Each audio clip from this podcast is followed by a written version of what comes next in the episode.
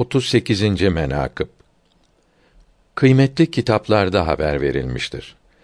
Ebu Hureyre radıyallahu teala an buyurdular ki bir gün Resulullah sallallahu teala aleyhi ve sellem hazretlerinin kerimeleri ve Hazreti Osman'ın radıyallahu teala an zevcesi olan Rukayye'nin radıyallahu anha huzurlarına vardım.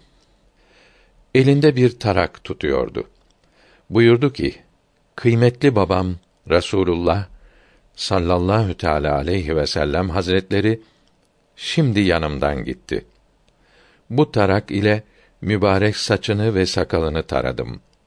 Bana buyurdular ki: Ya Rukayye, Ebu Abdullah Osman bin Affan'ı nasıl buldun? Ben dedim ki, hayır ile gördüm. iyilik ile gördüm. Babam buyurdu ki, cümle eshabım arasında ahlakı bana en çok benzeyen odur. Osman'a hürmette kusur etme.''